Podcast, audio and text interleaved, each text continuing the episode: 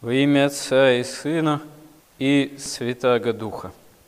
Каждый из нас, являясь человеком и наследуя от своих родителей, можно сказать, свойства природы человеческой, идущие еще от Адама и Евы, прародителей всего человеческого рода, все мы наследуем такую, как святые отцы это называют, удобопреклоняемость к греху, что является проявлением именно поврежденности человеческой природы, которая имеет место быть по причине именно грехопадения прародителей Адама и Евы.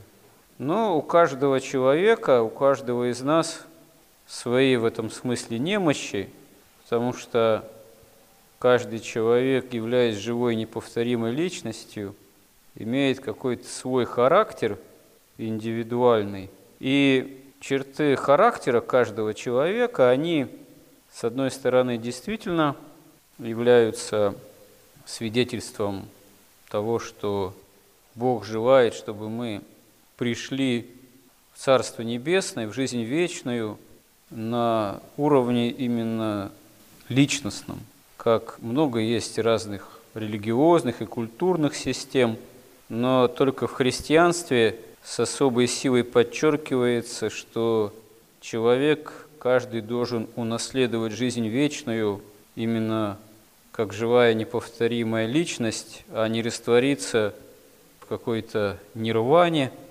который имеет по сути свой безличностный характер с точки зрения восточных там, культов буддизма какого-нибудь или индуизма. И в Евангелии, вообще в христианстве это с особой силой открывается, именно как откровение самого Бога, поскольку сама истина открывается евангельская нам во Христе именно как личностная. Истина не есть что-то, а в ком истина и кто истинно Спаситель, в ком спасение – а не в чем-то. Можно сказать, что Понтий Пилат, он, в общем-то, справедливо роняет такую риторическую и имеющую в его устах циничный характер фразу «А что есть истина?». И Христос не отвечает на нее прямо, он говорит, что я от истины. Потому что Понтий Пилат, как такой развращенный, в общем-то, ни во что уже не верящий язычник, он и не в состоянии понять, что об истине вопрос можно ставить, но только не в плоскости понимания, понимания того, что истина может быть в чем-то. Ее в чем-то действительно нет. Что-то всегда не имеет какой-то абсолютный характер. Вся Вселенная, все космическое пространство, безбрежное, казалось бы, звезды, тела, какие-то там туманности газовые, солнечная система – это все не является абсолютным чем-то, потому что наука засвидетельствовала, свидетельствует даже научная картина мира, которая меняется, что Вселенная имеет разбегающийся характер звезды, расширяющийся, и произошла из некой сверхплотной точки. Это вполне совпадает с библейской картиной мира творения из ничего. Хотя не в том соль, что обязательно – должна библейская картина мира совпадать с той или иной научной картиной, которая меняется. При Ньютоне была вообще научная картина, что Вселенная, она бесконечна и вечна. И на этом вплоть до начала 20-го столетия многие философы, там вульгарные, в том числе материалисты, там Маркс и Ленин тот же, строили теории воинствующего материализма. Еще где-нибудь в 70-х, даже в начале 80-х годов, открыв учебник по обществоведению школьный, можно было прочитать, что в основе якобы истинного понимания материалистического лежит представление, понимание о некой материи, которая вечна и движется там чего-то куда-то безгранично, можно сказать. То есть это было наделение достаточно неумная, по сути своей, якобы какой-то материи божественными свойствами. Но уже в начале 20-го столетия, когда стало ясно, что материя имеет такую атомную структуру, ее можно расщепить вплоть до атомов, позитронов, нейтронов и не знамо чего еще там с ней можно сотворить. А Вселенная вовсе не является просто тупо бесконечной, безграничной, скорее всего, вечной. Все эти прежние материалистические идеи просто-напросто даже уже с научной точки зрения обанкротились, хотя там идейная система в безбожном Советском Союзе по инерции продолжала это все возглашать декларативным образом, основываясь, пытаясь основываться на таком воинственном атеизме, так что там даже уже в более поздние советские времена Хрущев заявлял, что Гагарин там в космос летал, а Бога не видел.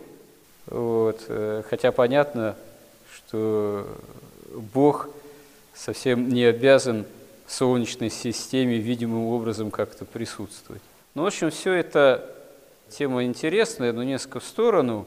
Просто на самом деле каждый человек, он, обладая вот именно живой неповторимой личностью, тогда может себя управить к спасению, когда мы имеем возможность опыта общения с личностью самого Господа как Спасителя, в Его церкви, в Его святых таинствах. А уповать на что-либо, как что-то, на общество, на государство, даже на других людей, оно невозможно в абсолютном смысле. Конечно, государство, общество, там, социальные институты, социальное государство – это лучше, чем отсутствие государства, какой-нибудь хаос и варварство. Вот. Многие интеллигенты сто лет назад кричали «Ура, ура!» февралю 17 года, ходили там с красными бантами, вообще расшатывали строй, вот, государственный, имперский, царский активно, жаждали революции и свобод. Получили такие свободы, такую кровавую баню, за стенки ЧК, подвалы расстрельные, ГУАГ, там, коллективизацию, войну гражданскую и последующие войны всякие, что, проще сказать, мало никому не показалось. Ну, никому. За эту жажду безграничной свободы, чаще всего именно для греха. Ну, и эта свобода оборачивается порой таким хаосом, таким бунтом, такими беззакониями, что действительно мало это не кажется. Конечно, в этом смысле лучше основу не расшатывать окружающего общества, власти и государства. Но это не абсолютные ценности все равно, как ни крути.